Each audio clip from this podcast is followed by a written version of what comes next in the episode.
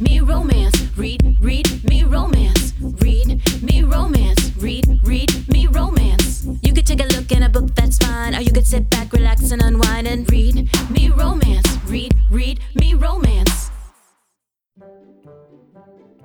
The Shrink by Cassie Mint. They sent me to therapy against my will, but since I met my therapist, whole armies couldn't keep me away. Dr. Sterling is the highlight of my week and my safe place on campus. He's stern and assertive, his blue eyes stare right into my soul, and he's always listening to me, judging me. God is delicious. I never want our appointments to end. Too bad we kissed that one time, and too bad we can't seem to stop. Now we're crossing so many lines together, we're a ticking time bomb. The Shrink is a short and steamy age gap forbidden romance starring a chatty college student and her long suffering shrink. That's The Shrink by Cassie Mint. Get it now in Kindle Unlimited. Welcome back, lady listeners. Hey, welcome back, lady listeners. We have a brand new book from Shaw Hart. It's called Saddled, which I feel like it just says everything you needed to right there. Saddle up, saddle in, get ready. We've got a lot of shit to talk about. Yes. So yeah, so we've got a brand new book from Shaw Hart with us. We're so excited to have her on the podcast. Um, yeah, there's lots of stuff to talk about, but we'll get to all her good stuff in just a little bit and we'll play the book with you. But before that, we're just gonna chit chat. Um, did you see the photos of Kim Kardashian in the Marilyn Monroe dress? What did you Yes. think?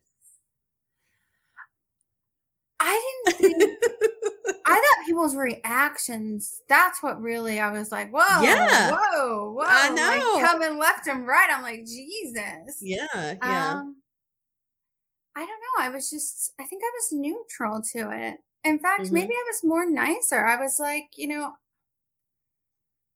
maybe I don't know enough about Marilyn Monroe, but I was just like, to a degree, could Kim Kardashian be the new age kind of Marilyn Monroe to a degree? I can see that. I can see the representation of that. I mean, of I- course she's not. Like it's, it's different. It's different times. We have social Mhm. media. The way things are done are differently. Mm-hmm.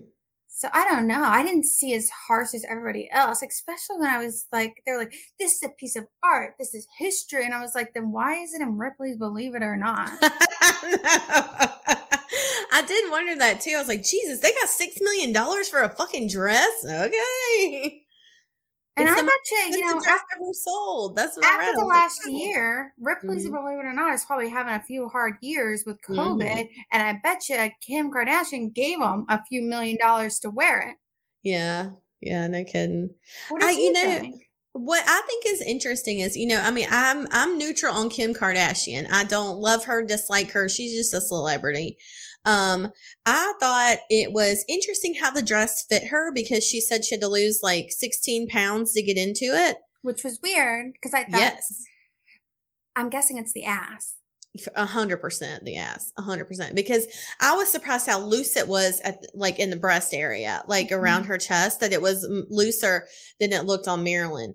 But you know, this is again neutral on Kim K. But I want to go back to Marilyn Monroe for a second because I think everybody has a really sort of uh, really uh I don't even know how to say it. Like they put her on a pedestal and I don't really under I never understood the attraction to Marilyn Monroe.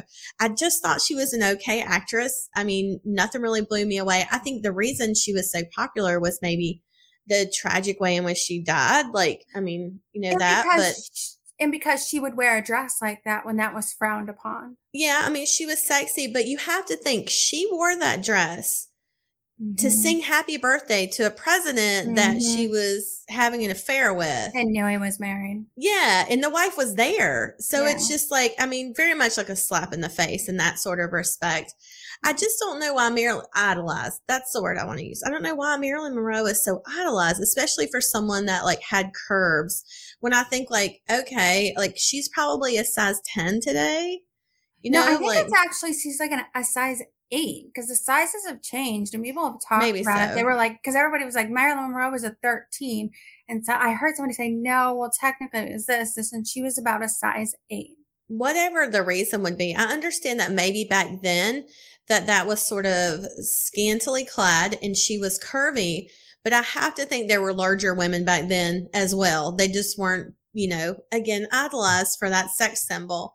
So I can see a correlation between, you know, Kim K being like the the sex Yeah, symbol and that kind of thing. She pushed the boundary. She Mhm. pushed the line for women and what they could wear and what was told no and that, Mm-hmm. which I can understand. But then at the same time, she done some kind of, and I don't recall. I know Mhm. that Marilyn Monroe did all these things, wearing the clothes and all that stuff, but I don't recall her being a huge activist. hmm Like Yeah, and- sometimes I feel yeah. like she's treated like she was a huge activist. hmm You know, I think if you want to look to uh, uh, something of the kind of the same caliber would be Dolly Parton, someone who was like very sexualized, um, you know, that was often like, you know, made fun of for her body and that kind of thing and the clothes she wears and that sort of stuff. But again, a woman who is, you know, outspoken about her activism and for women and what they should be allowed to do. So it's just interesting to me that Marilyn Monroe was the the choice, but it, maybe that's a generational thing. So I liked that Kim K wore the dress because I thought, fuck it, if anybody's going to wear it, why not her? Who else? so Anybody can wear this dress. What's stopping them? You know, Kim K is just the one that did it, and that's what people. That's what makes people mad because she's the one that did it. Yeah. So, but you know, th- they're just looking for a reason with her too. You know, uh, it's just like she could breathe wrong and they're just going to put it on a tabloid.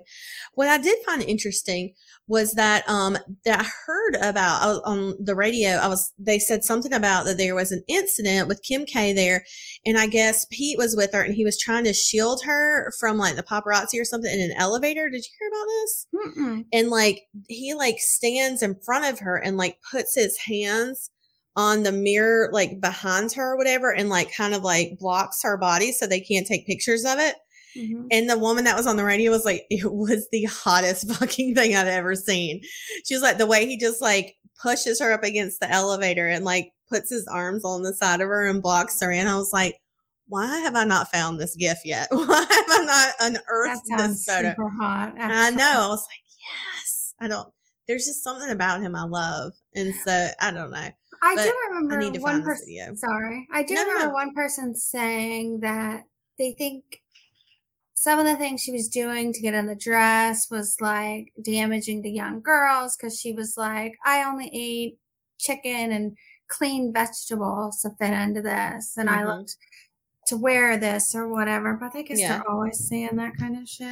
Yeah, true. And I, I mean, I don't know. Like, I uh, didn't think it was as big a deal as everybody was making. They were like going nuts, and that's and that's why I was like, okay, if you guys think this is such a piece of history, again, why is, why it, is it Ripley's? Yes. Why is it not in the Smithsonian with Jackie Kennedy's? You know, why not with her dress from the inauguration? Like, why is it next to you know all these other like really wax figures or stuff? Or yeah, I know. It's interesting, yeah, that that they have it and it's not in a museum with other like I said, I mean Jackie O, like her like lavender suit with the pillbox hat Mhm. from Kennedy's inauguration, that's in the Smithsonian. You can go see it right now. The fucking puffy shirt from Seinfeld is in the Smithsonian. Is it really? Yes, it Oh is. I've seen it there. Yep. So But- you know, there's stuff like that. So What I did think was sad was this year Khloé did get invited. I don't think she's been invited before. And she looked great. I thought she Mhm. looked great. I actually thought all the Kardashians, except for Kourtney's outfit, looked 'em. cool. I liked Mhm. Kendall was wearing this like um or Kylie was wearing this huge like puffy wedding dress and had these cute little mesh sleeves and she actually had a ball cap on backwards and it had a veil that came down a little bit to like this. I don't know. I thought it was interesting looking. I was like, Okay. That's kind of cute. mm-hmm. And her sister had a black one. It kind of matched, but Mm-hmm. Khloé looked good. She came in this almost like her sister's dress, but more modern. Yeah. This gold thing and these gloves. And Mm-hmm. she looked sexy in it. And but I just find it so sad that everybody is like, she gets her invitation to the Met Gala for the first time. And Mm-hmm. everybody's saying she's never looked hotter. But I'm like, she's never been skinnier. Oh, yeah. Well, a lot of people equate that with beauty. I know. I was just like, that's gotta like mess with her head. Like, 100%. and I feel like she has to be starving when I look at her because she is not built to be that small. Mm-hmm.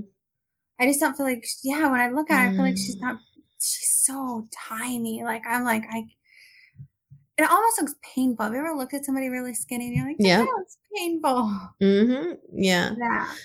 Well, you know, I mean, a lot of people can't help being super skinny, but with her, it's definitely a lifestyle choice. Yeah. So, you know, but there's something I was looking at earlier today where it was talking about, you know, just the diet culture of, you know, our parents in that generation. And, you know, they showed a video and it's so funny because I had this. It was called Get in Shape Girl and it was for little girls. It was like for six to maybe 10 years old and it Mhm. was a cassette with a workout on it and you got like a sweatband and like armbands and stuff and like this little thing to like exercise with eh, to give a seven year can you imagine doing that now no. i got that for one of my birthdays because it was just so normalized like that that whole thing was just like that's i wanted it like yeah. that's what I wanted for my birthday. I remember really wanting that specific gift. You know, that's what's it's crazy to me looking back. But you know, I saw um I you know, another friend of mine was having this conversation and she was saying that like she was talking about like the trauma and stuff and you know of diet culture and things like that and she said her mom was just really quiet while she was having the discussion and she said, you know, afterwards that her mom was like, seeing you guys have this conversation opened my eyes to what our generation has done. And she said, and it makes me feel like I should be stronger and I should be more vocal about the things that were done to me from my, you Mhm. know, from that childhood.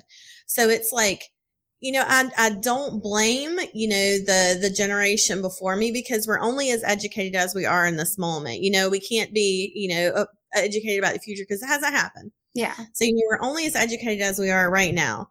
So we use the tools we have to do the best that we can.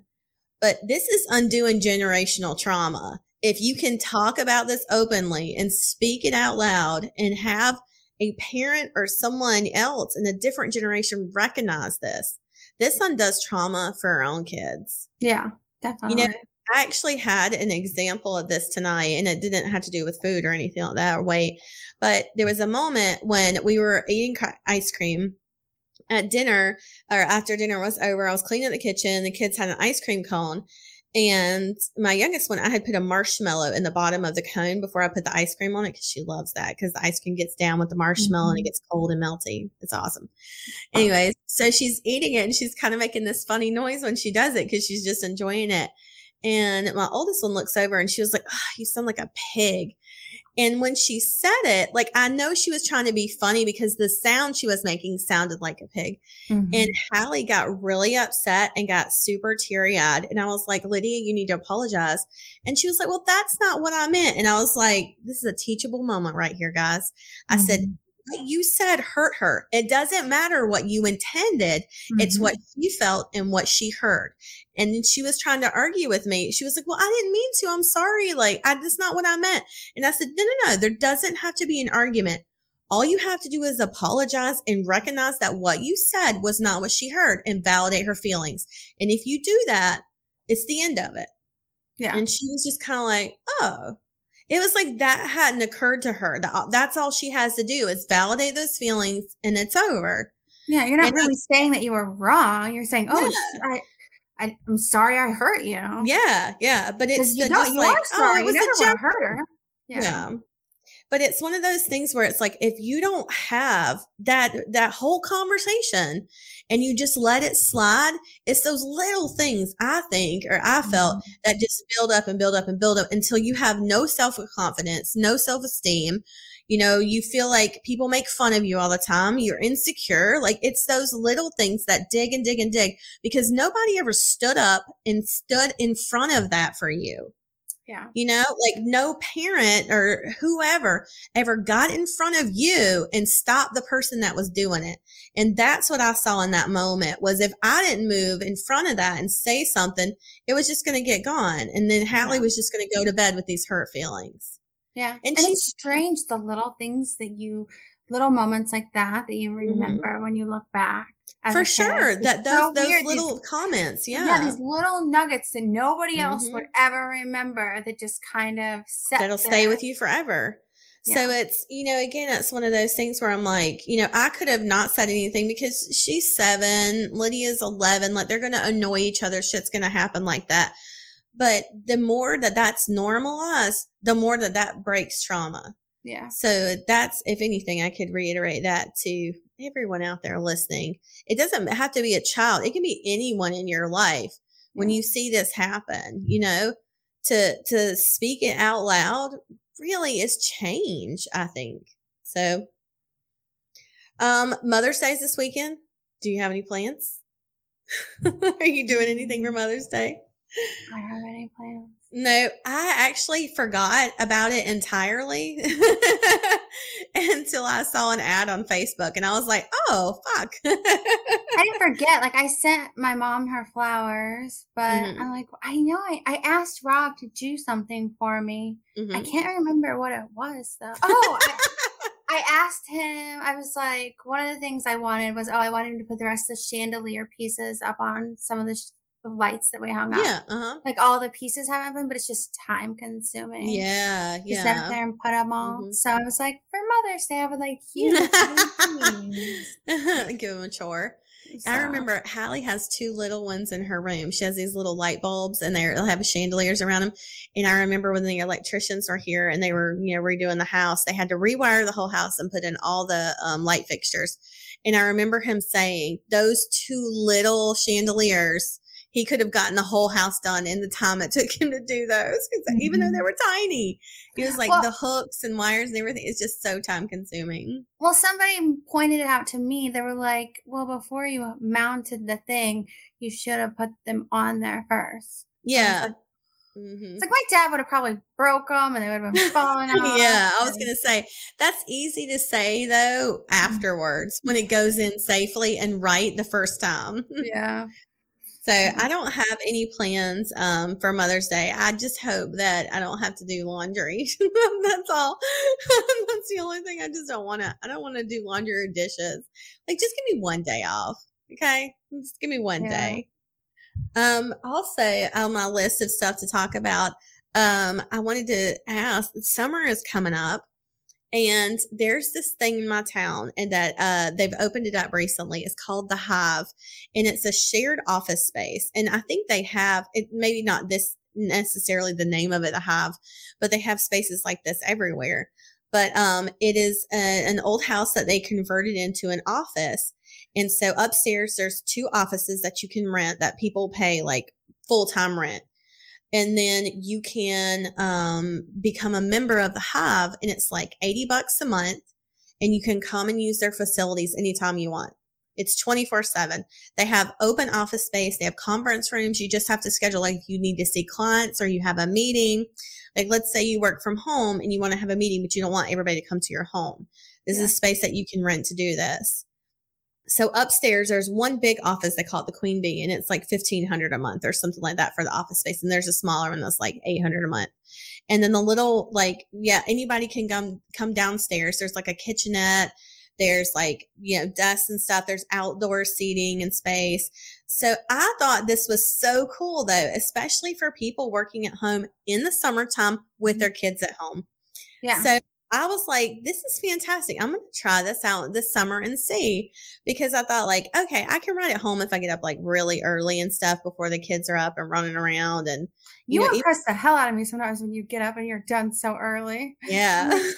Yes. well, I just know some days that I have to, or I'll just get so behind and I won't be able to mm-hmm. do it till like seven o'clock. And then I feel like a jerk because you get it late, you know?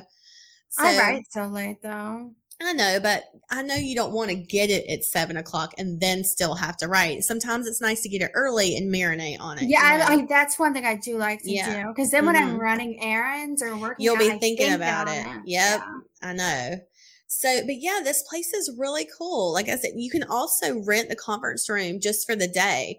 So, one of my friends who was telling me about it, she is part of like this um this school thing that does field trips and stuff, and they had to have a meeting with their directors and she was like, I went to this place. They were like, oh, meet us at the hub. And she was like, the what?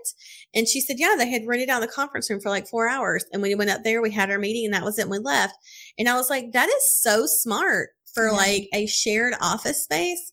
So I, I just thought that was, you know, like I said, with summer and everything coming up, it was just kind of good timing too, to be like, hey, you know what? I'm going to try this out and see how it goes. So I was like, for 80 bucks a month, like to, to know I have a space I can go to, because there is a coffee shop here, but it's really busy. Like Yeah. every time, and there's hardly any seats when I go in. Like it's Our really Starbucks busy. are like that. I'll see people working in there. And I'm like, God, how they? And I'm one that's so loud. I am pretty good with sound around me, and it Mhm. still annoys me. Yeah, I can't because there's just so much chit chat. It's not like just quiet working. It's people talking, having conversations, calling out names. Like that to me isn't a conducive writing environment. Like I could probably go and like answer emails, but if I had to like focus on something, I'd never get it done. I'd never Yeah. get a chapter done. I'd just sit there and spin my wheels all day. So this is kind of cool that there's like, and they have like a quiet rule in there. They were like, if you're on your phone or whatever for more than a minute, you need to go outside or whatever. If there's a conference room going, you know, if a conference is going on, keep the door shut, like that kind of thing. So I thought that was kind of cool that it's just like a respectful workplace, but you don't have to do anything. like you just go in when you want. I I could literally go right now if I wanted to. So and that's kind of cool too. I'm like, well, what if my internet fucks up? I guess I could go there. Yeah, it's actually a really cool concept. I know. I was thinking about. It. I was like, your dad should do something like. I know. this. I was the same thing. I was like, I'm gonna tell my dad about this. It's just an Mhm. interesting Yeah. idea. It is. It's really cool. And like the people that work there, you or that are members or whatever, you get your own designated mailbox. So you can have that as your business address. Like, so again, if you, you know, work from home or if you have a small business and you don't want that to be like done in your home, this is a great place to go and maybe not make your product, but again, to have meetings or clients or even do Zoom calls or something if you don't want to do them in your house, like that kind of thing. I'd be just thought it was curious really to know how big it is and if they have a limit. Like they're like, okay, we have this many members, we Mhm. can't have any more. We're not gonna have. I don't know. I can always ask. I know that they, like I said, they have two offices upstairs. They converted the house into that. So, and then the other spaces, there's two, there's uh, one huge conference room. There's another room that has like a bunch of chairs and tables, kind of like a study area for like, Mhm. you know, a bunch of people. And then there's, there's, um, it's kind of like a, like a big dining room living area where there's a kitchenette and then there's like a couple of tables share, like a coffee shop. Okay. So yeah, that's kind of how it's set up. And then there's outdoor seating. There's like just tables and chairs outside that are set up. And it's literally like you could walk in and anywhere in there as long as somebody's not sitting down, just sit and go to work. You should hit that place with your Girl Scout cookies. That's actually a good idea. You know, it's like two blocks from here too.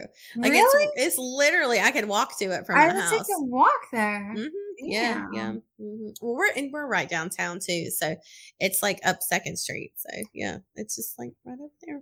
hmm It's just a really cool concept. So, anyways, if if you're considering something like this, or you have a small business and you want to expand but don't want to invest in a huge monthly business rent, you know, every month, like I mean, there's no way I'd spend you know fifteen hundred dollars a month on rent. Like And that's tax write off. Yeah, yeah, it is. so that's kind of nice. But um, but yeah, there's no way I'd I'd want to spend fifteen hundred dollars on the office space if I have a designated office at home. That makes no sense. You know, like I can write at home, it's fine. You know, but during And I don't summertime, feel like I'm pressured to go there either. Yeah, because if I feel like pressured, then I won't want to do it. It's like when you used to get Uh-huh. arcs. And when you felt like you had to read it, you no longer wanted to read yes, it. Yes, exactly. When you're required to do it. So yeah, I mean, this is just nice, uh, you know, for summertime and stuff. If I get frustrated, I mean, at least for a few months, you know, it's nice and quiet when the kids are at school. But man, those summer days when they get bored and they get rowdy, fuck my life. All right, let's talk a little bit about Shaw Hart. She's brought us, like I said, the brand new book Saddled. Let me read her author bio. USA Today bestselling author Shaw Hart writes contemporary and new adult romance. She loves writing insta love romances that always end in happily ever afters. She lives in a constant state of motion, chasing after her two children and three dogs. Shaw enjoys the simple things in life, like spending time with her family and friends. When she's not doing that, she's reading romance books, watching stand up comedy, or crime TV shows. Her favorite book tropes are Secret Baby and Boss Employee Romance. She's a Pinterest addict, dog lover, tea snob, and wannabe yogi. That's cute. Wanna yogi. Uh huh. All right, this is the bio for Saddled. Uh, yeah, she's a princess locked away in a wooden tower. Twyla Grace should love her life. She has a nice house, a wealthy father, and just graduated from college. What more could a girl want? For Twyla, the answer has always been Seth. He's always wanted to Oh be my god, her I think white knight. sex. that too. He's always wanted to be her white knight. When Seth Avery first met Twyla, he instantly knew two things. One, she was the one for him, and two, she was also way too good for him. When she when she left, he let her go. He thought that college was what she wanted, and he just wanted her to be happy. Do the princess and the pauper only get their happily ever after in fairy tales? Now that she's back in Sequoia, though, will Seth be able to let her go again? All right, so Saddled is tied to the Sequoia Stud Farm series, which I just love so much. That whole series releases later this year. And for the giveaway, she is doing a signed paperback this week. So make sure you check that out. I'm so shocked that she hasn't been. I feel like she's on the podcast. I Like I was loading her stuff and Uh-huh, into our website. I was going to copy the old one and change some of the information. uh-huh, Yeah. But I was like, she's not in here. I thought this was like her second time on here. I don't But think no. so. No? Maybe I just see her all the time. I was gonna and say, I, read her too. So I can't go like, anywhere and not see her, which is great. That's what you want. Yeah, maybe. Yeah. But I was sure she had. But maybe you're right. Maybe just because I see her everywhere Mhm. and I read her and stuff. So yeah, right. for sure. All right. Well, let's send him to the first installment. all right. We'll see you guys on the other side. Darkly Ever After, an organized crime anthology. The men of organized crime aren't white knights. With quick trigger fingers and ruthless souls, they're tall, dark, and deadly. Taking what they want and decimating anything that stands in their way, these men rule from their bloody thrones. Only a woman's touch can tame the beast lurking inside, bringing light to the darkness, love to the ruin. It may not be hearts and flowers, but it's darkly ever after. Darkly Ever After anthology features 18 dark romance stories in the sinister underworld of organized crime, featuring authors like Celia Webb, Gwen McName, Abby Cook, Addie James, and more. That's Darkly Ever After, an organized crime anthology. Grab it now for 99 cents. This is Revved Up by Cameron Hart. Read for you by Mackenzie Cartwright. Chapter 1 Malachi. The smell of diesel, beer, and dirty money fills the underground bar. I throw back a shot of bourbon, grunting as the alcohol burns my throat and settles in my stomach. Letting out a sigh, I wipe my hand down my face and then look around the shady establishment. Smoke curls up into the dim lights, making everything hazy around the edges. Music pumps from the old jukebox on the other side of the room, and drunk college kids are rubbing against each other on the dance floor. I wince at the scene, then drop my eyes back down to the notebook spread out in front of me. The numbers dance across the page, and I rub my eyes, trying to focus. I'm the official bookie for all of Sequoia University sporting events, or maybe I should say unofficial. All bets placed are run through the Quintero family. The revered crime family owns this small California town and several others, including some across the border in Mexico. I found myself in the unfortunate position of owing them a fuck ton of money about a decade ago, thanks to my father. Instead of putting a bullet in my father's head, Alvarez Quintero accepted my offer to work the books for a college teams in exchange for my old man's life. I've been working on cars for as long as I can remember, and I thought I hit the jackpot when I was hired on as a mechanic for the Sequoia University racing team. That, coupled with my knack for numbers and statistics, made me an ideal candidate to replace the former Quintero family bookie. Nine and a half goddamn years of setting bets, collecting debts, and burning the candle at both ends. Nine and a half years of dealing with the scum of the earth, scurrying around this bar, and gambling away money they don't have. Money that could feed their kids or pay the rent. But I know all too well gambling addiction is never that simple. I watched my old man piss his money away in search of just one more win. Double or nothing, then we'll be set for life, he used to tell me.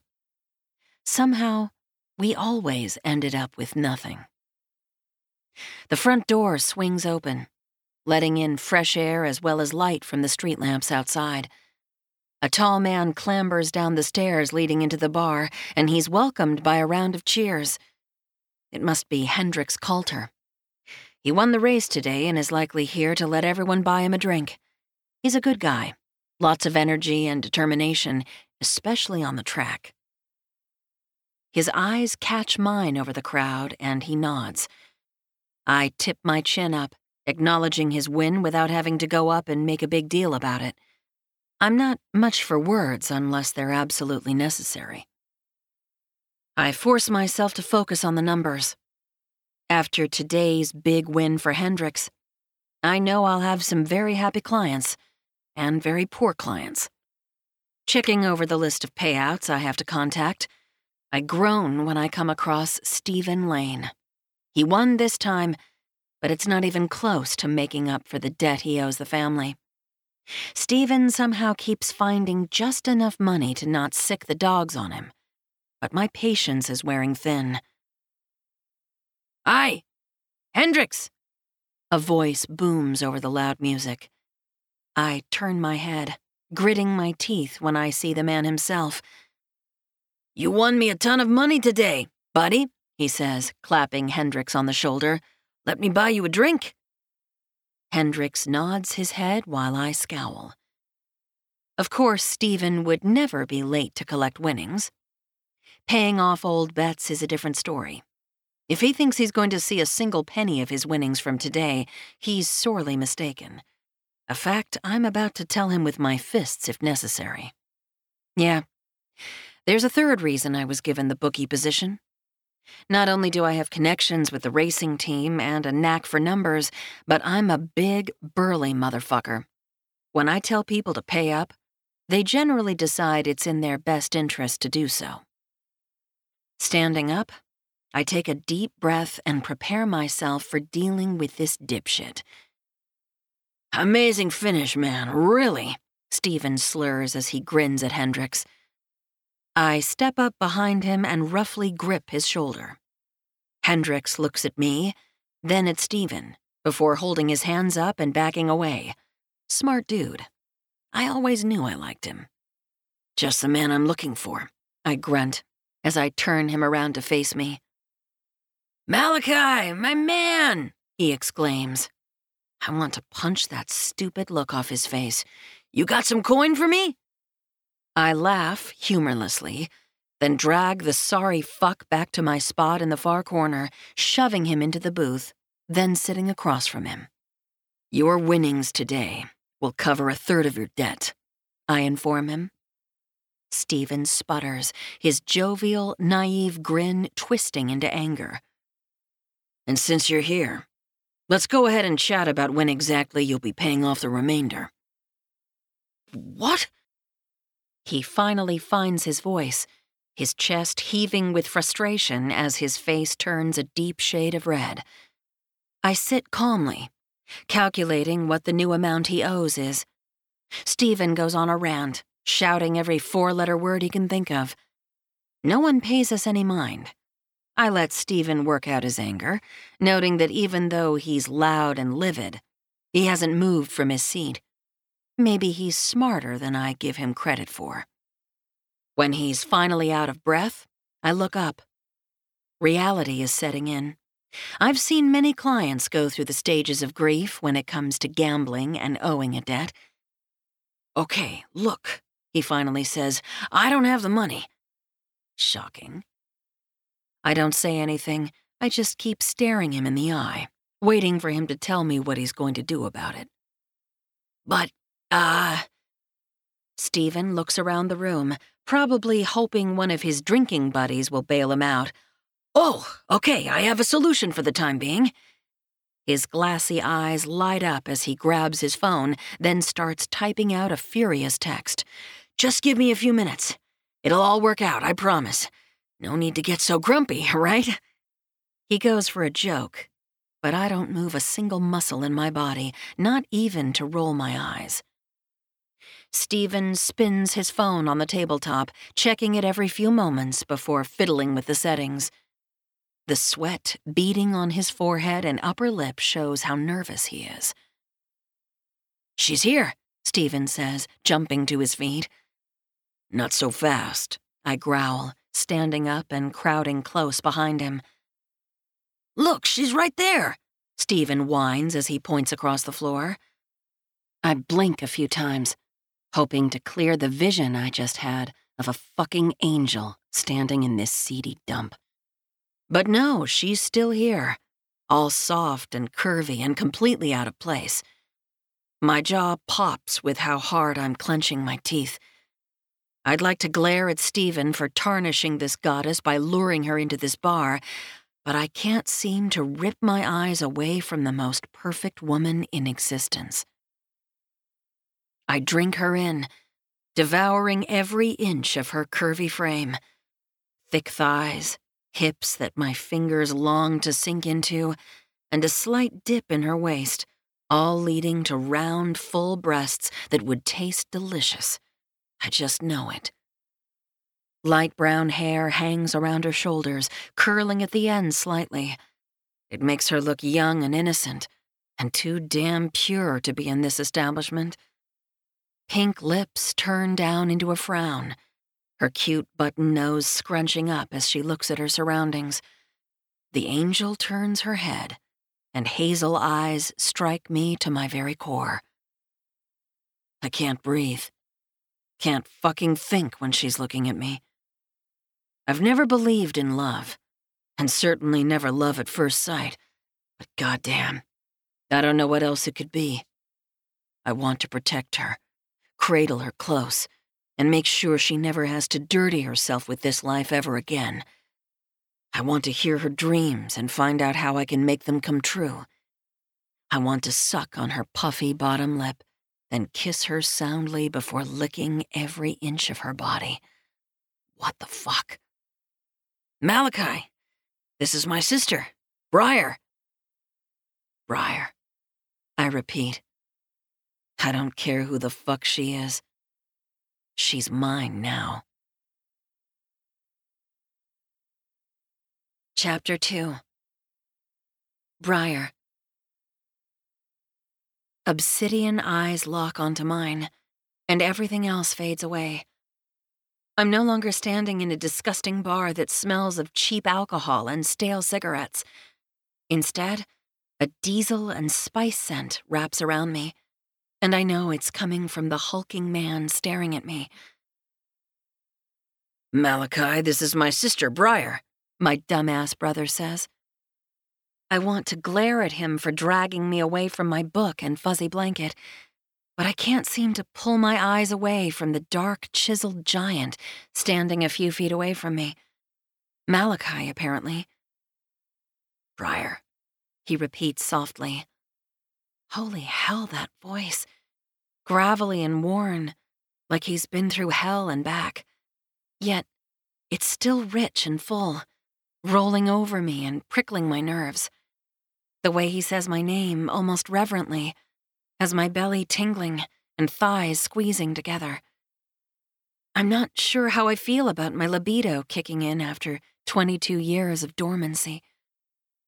Right, Stephen says, bouncing on the balls of his feet.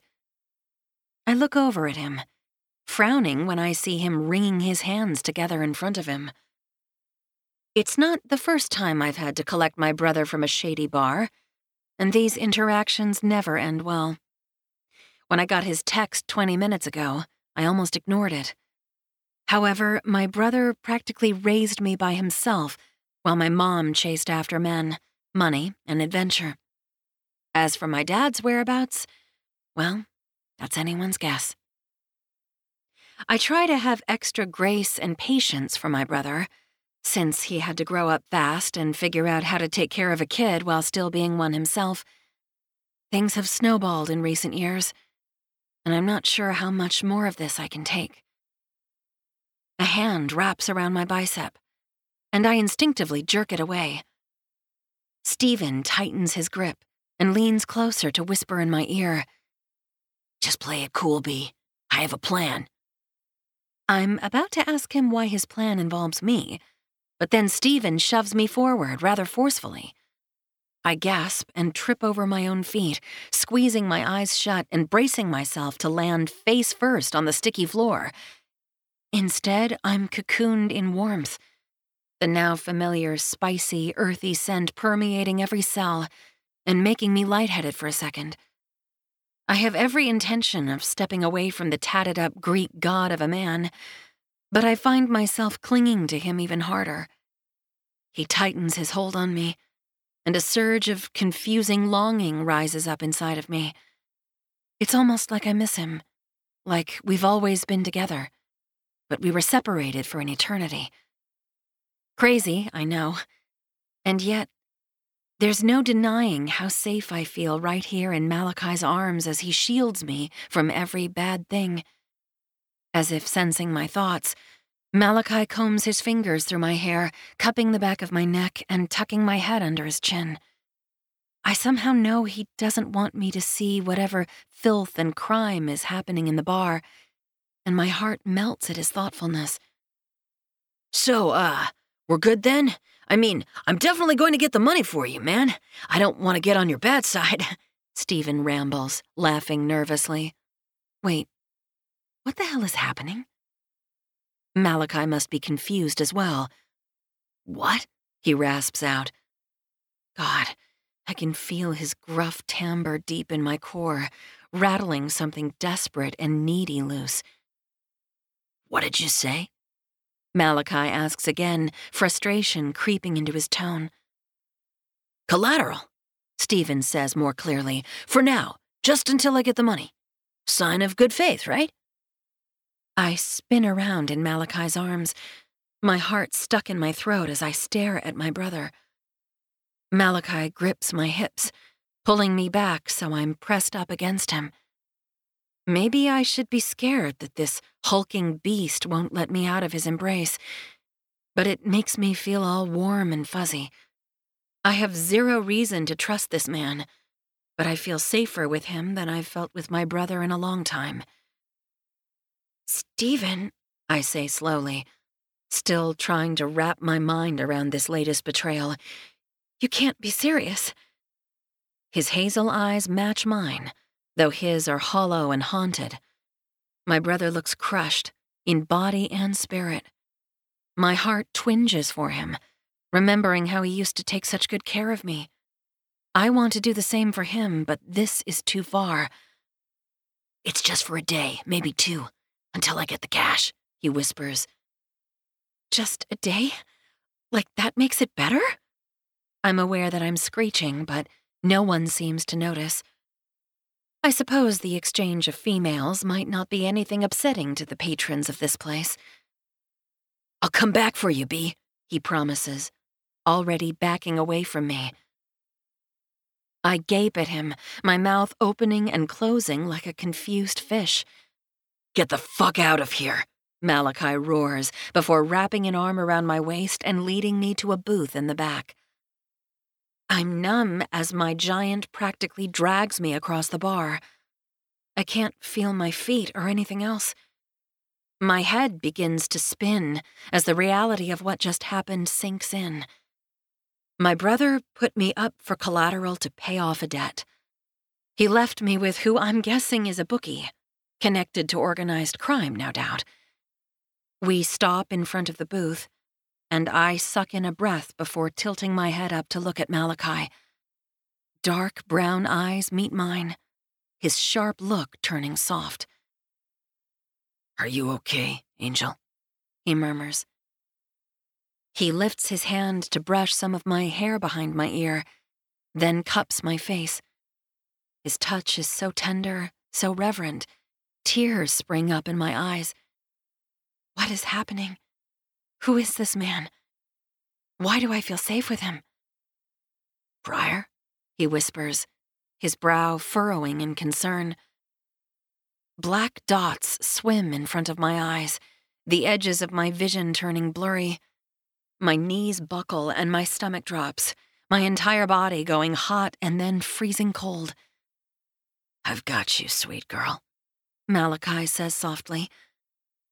The last thing I remember is being cradled against a warm, solid chest, Malachi's warm, spicy scent wrapping around me and carrying me away into total blackness. Chapter 3 Malachi The angel passes out in my arms, and I scoop her up, loving the weight of her against me. Briar curls up in my embrace, burying her nose into the side of my neck. Possessiveness ripples through every cell, every muscle, making me flex as I breathe into my new purpose in life protecting this precious girl. I rearrange Briar just enough to grab my notebook and papers. Then I stride through the bar, glaring at anyone who dares look at the angel I'm carrying. Instead of going out the front door, I make my way to the back staircase, taking the steps two at a time before arriving at my apartment above the bar. Once inside, I carefully lay Briar down on the couch. I'm barely in this shithole of a bachelor pad, but now I wish I would have taken more time to settle in and decorate. I want Briar to feel comfortable here. Glancing down at the sleeping goddess, I watch her chest rise and fall with steady breaths, then do a quick inventory checking for any scrapes or bruises. She's not hurt, thank God, just overwhelmed. I tear myself away from Briar just long enough to grab my pillow and all of my blankets off my bed. Gently, so damn gently, I lift Briar's head just enough to slide a pillow underneath it. Brushing a few strands of her chocolatey brown hair away from her face, I lean down and press my lips to her forehead so soft and sweet. Her skin feels like cashmere or some other expensive material, and she smells like flowers after the rain fresh, floral, and earthy. I'm instantly addicted, but I need to give her space. It would kill me if she woke up and was afraid of me. With that thought in mind, I straighten up and cover Briar with the blankets from my bed tucking them into her side so she feels nice and secure while she rests. Once I'm satisfied with her comfort level, I cross my arms and look down at the sleeping angel. Her cheeks are slightly flushed, her long, dark lashes fluttering against them every so often. Her full pink lips are slightly parted, and I try not to imagine what they would taste like. Shaking my head, I reluctantly step away, not wanting her to wake up while I'm looming over her with a hungry gaze.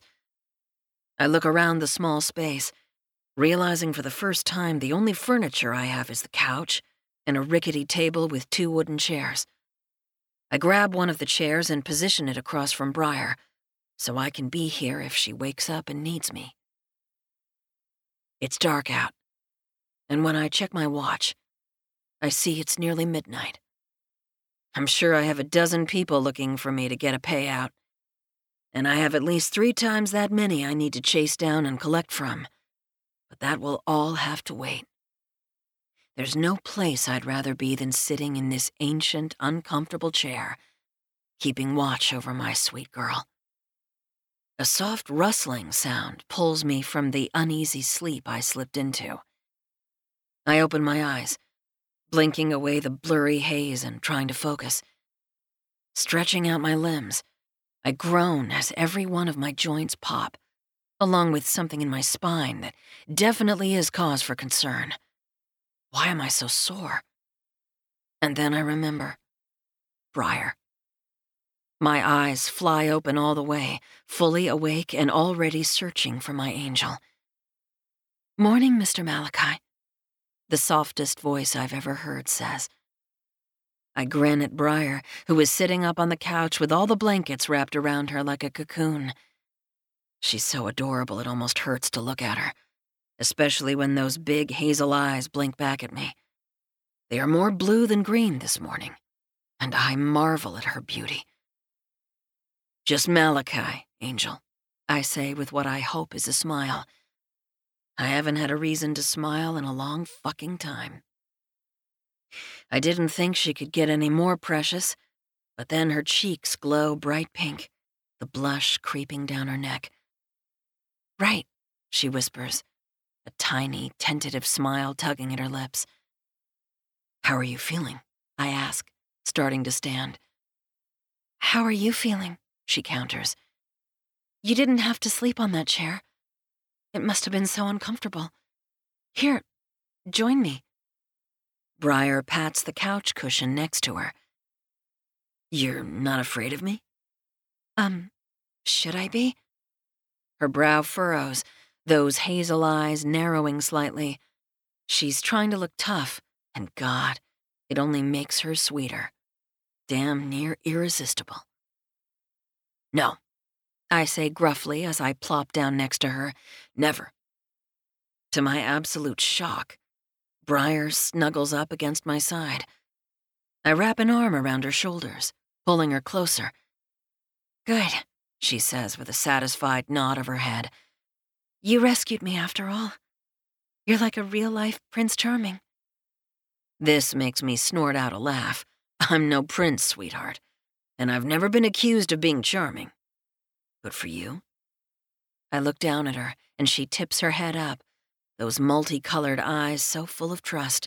For you, I'd be anything and everything you need. Her eyes go wide, her pouty lips forming a little O as she stares at me. Shit, I'm coming on too strong, I mutter, lifting my arm from around her shoulders. No, Briar exclaims. She reaches out for my arm, tugging it back down into place before she cuddles up again. Not too strong, she murmurs, nuzzling into the side of my neck. I was just surprised. I thought I was imagining it. I thought I was going crazy. Imagining what? I whisper, leaning down until our noses are millimeters apart. Briar gives me a soft, slightly embarrassed smile, nibbling on her bottom lip.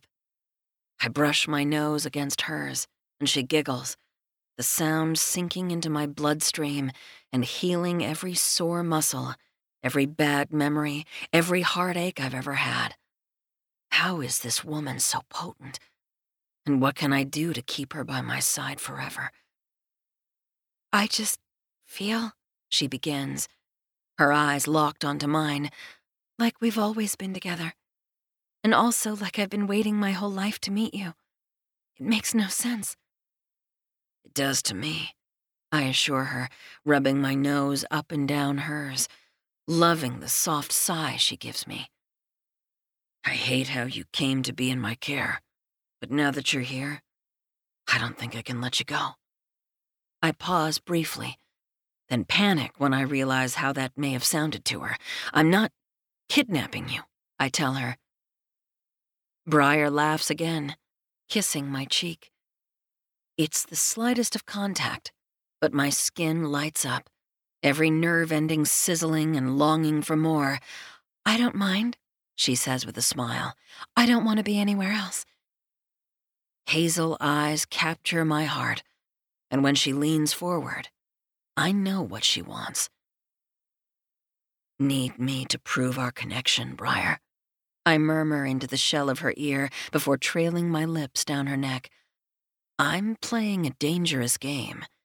Every second my lips are on her flesh, I want more, more, more. She nods, and I grunt in approval, though I pull myself away at the last second. Need your words, Angel. Tell me what you want. Briar nods again, and I lift an eyebrow at her. She rolls her eyes, that little sassy spark making my dick impossibly harder. I want. I want everything, she says tentatively. I'm just, um, a little lost here. Lost. Briar sighs, then rubs her lips together as if deciding what to say next. Er, maybe inexperienced is a better word. Okay, I say slowly, not sure what she means. Do I really have to say it? She huffs out. So damn adorable, even when she's glaring at me. I nuzzle into the side of her neck, loving the way she melts into me. When it comes to you, Briar, I'm going to need all the help I can get. I've never had this before with anyone, so I guess we're both inexperienced. This makes Briar laugh. I lift my head from her neck, peering into those hazel eyes. I've never had this with anyone either, but I haven't had anything with anyone. Ever. It takes me a second to realize what she's saying.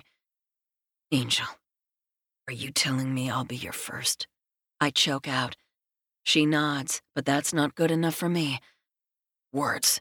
I grunt, nearly feral at the thought. Yes, okay, she says rather forcefully. I've never done anything, even kissing. So I guess the joke's on you if you thought I'd be better or more mature or. I curl my fingers around the back of her neck and pull my angel closer, sealing my lips over hers. Fire shoots down my spine when I get my first taste, and I already know I'll never get enough. Briar gasps, opening up for me an invitation. Sliding my tongue between her juicy lips, I groan and let my other hand wander down her throat, her chest, until I'm squeezing her big round breasts.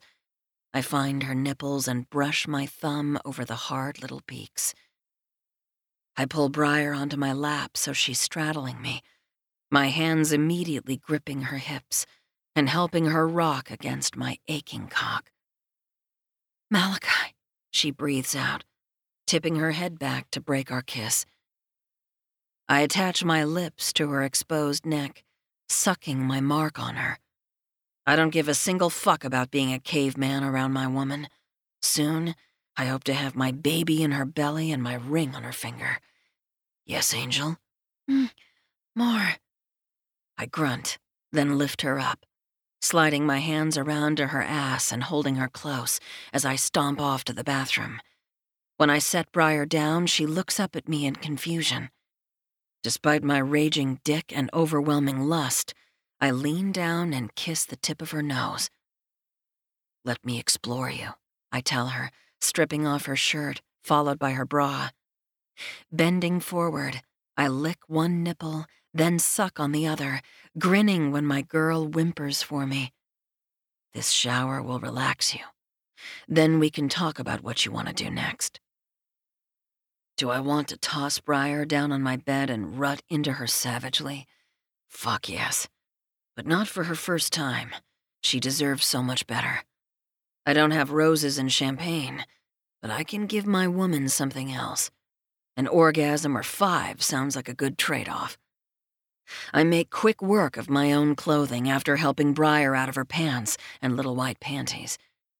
As soon as we step in the shower, I circle Briar's round hips and back her into the shower wall, kissing the breath from her lungs. She wiggles against me, gasping when my cock rubs her hip. All for you, Briar, I rasp, grinding my solid length against her soft skin. I grunt and pin her to the wall, ravishing her mouth before kissing my way down her body. I lick her neck suck on her collarbone, bite her nipples, and kiss the soft skin underneath her breasts. I lick down her tummy, kneeling before her, bowing, really, before my queen. I grab her hips and guide one leg over my shoulder, kissing the inside of her thigh. Gonna lick this little pussy right up, I grunt. Brushing my lips up her inner thigh, I grip Briar's hips, pinning her in place as she writhes with anticipation. I've got you, Briar, I murmur right before parting her pussy lips and dragging my tongue over her swollen, sensitive clit. Oh, oh my God, Malachi, she moans. Oh my God is right. Her juicy little cunt is sweet and musky, her pink lips glistening with need. I dip my tongue in her hole and massage the walls of her tight channel. Then I flatten my tongue and drag it up her slit until I get to the bundle of nerves that controls her pleasure. Fuck, Briar. You taste so goddamn good. Love your cum on my lips, Angel.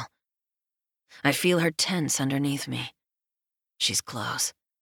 I lick her up and down, landing on her clit. Sucking it in my mouth, she begins to shake in my hands. I bite down softly, and Briar erupts in my mouth, gushing her release, trembling, and mumbling my name over and over. I feel like the king of the fucking world, knowing I gave her that pleasure. I lick her through her orgasm until she pushes my head away, too sensitive from all the attention. Sorry, I grunt. You're so damn delicious. I stand up and pull her in my arms, kissing her soundly. Briar pulls away from me, a wicked glint in her multicolored eyes. You look like you have some very dirty thoughts for such a sweet angel, I tease, kissing the side of her neck. Briar nods, then nibbles on her bottom lip. I do. Would you like me to show you? Fuck. Yes. Welcome back. Hey, welcome back. So, like I said, make sure you check out um, the Sequoia Stud Farm series. She's got out later this year. Um, and make sure you enter this week's giveaway for a signed paperback.